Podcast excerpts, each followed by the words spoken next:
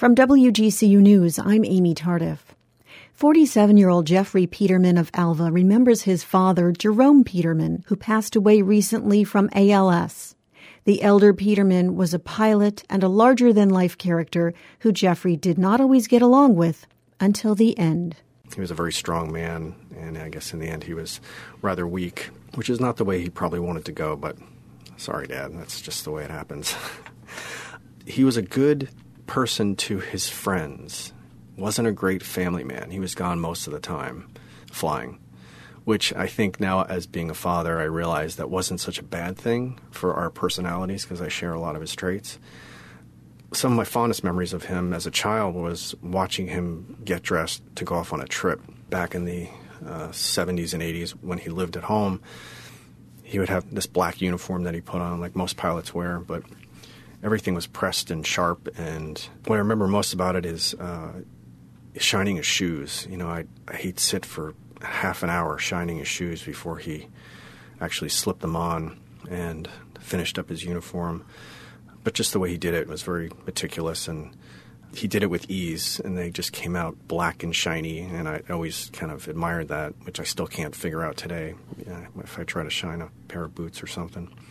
Um, the last thing I remember that he always put on before he put his jacket on was uh, he carried a, um, a Colt snub nose detective special.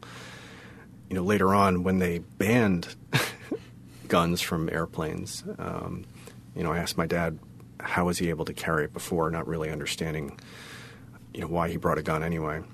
And he told me that I usually have anywhere between 100 and 300 people on a plane. And he said, all their lives are in my hands. So if I have someone that gets out of hand or goes a little nuts, I want to make sure I have that. I always remember that the shoes and the gun.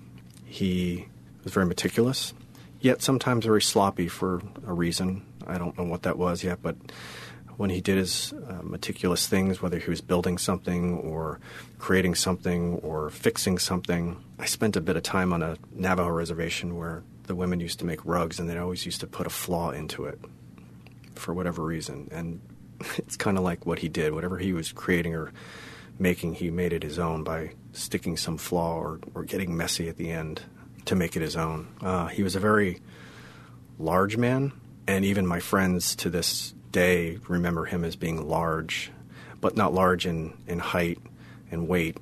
Um, his presence was large. At his funeral, uh, one of his friends uh, said, uh, You didn't know Jerome or Jerry Peterman, you experienced him. I didn't talk back to my, no one talked back to my dad, said his piece, and you just obeyed. Uh, as most sons did growing up. But, uh, you know, as, in high school, as I got older, I started having my own thoughts and, and whatnot. He was a staunch Republican.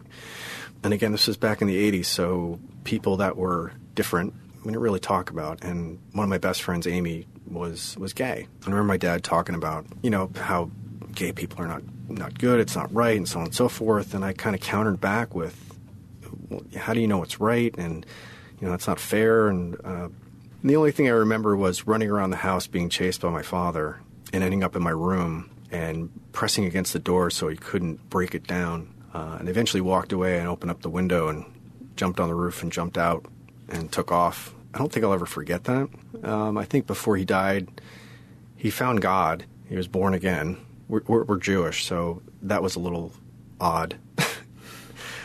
I think towards the end, he softened up towards how people are. You know, I, I, did have a lot of animosity towards him, and when I was out on my own after I graduated from college, um, you know, I visit him every once in a while he once told me, he said, you know, if you have animosity, and he wasn't even talking about himself, he said, start writing letters and never send them.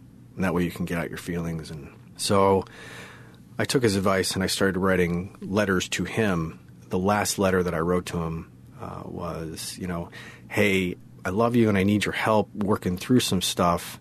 Um, I'd like to come visit you and I, I forgive you. And that one I mailed I think I remember crying, putting it in the mailbox. I think it was just such a relief that it, it took about four years to kind of work through all that stuff. Yes, I forgave my father, and towards the end, we had we had a good relationship, and I saw him for how he was, not how I want him to be. He was very smart too, and he he diagnosed himself. He started losing his strength and couldn't walk at some points and uh, was losing his appetite. All his doctors said, "Oh, it's this and this and this," and my dad was adamant. He said, "I think I have ALS." And uh, my cousin took him to one of the hospitals in New York, and they ran some tests on him, and sure enough, he had ALS. He went downhill pretty quick. We always thought that he'd have another three years, and everyone gave him hope and so on and so forth. But I'd watch him deteriorate and uh, lost his appetite, um, had a hard time breathing. So he had, he had top down ALS, so he could still walk and move around, but um, the hardest thing was his breathing. So uh, that's what eventually got him.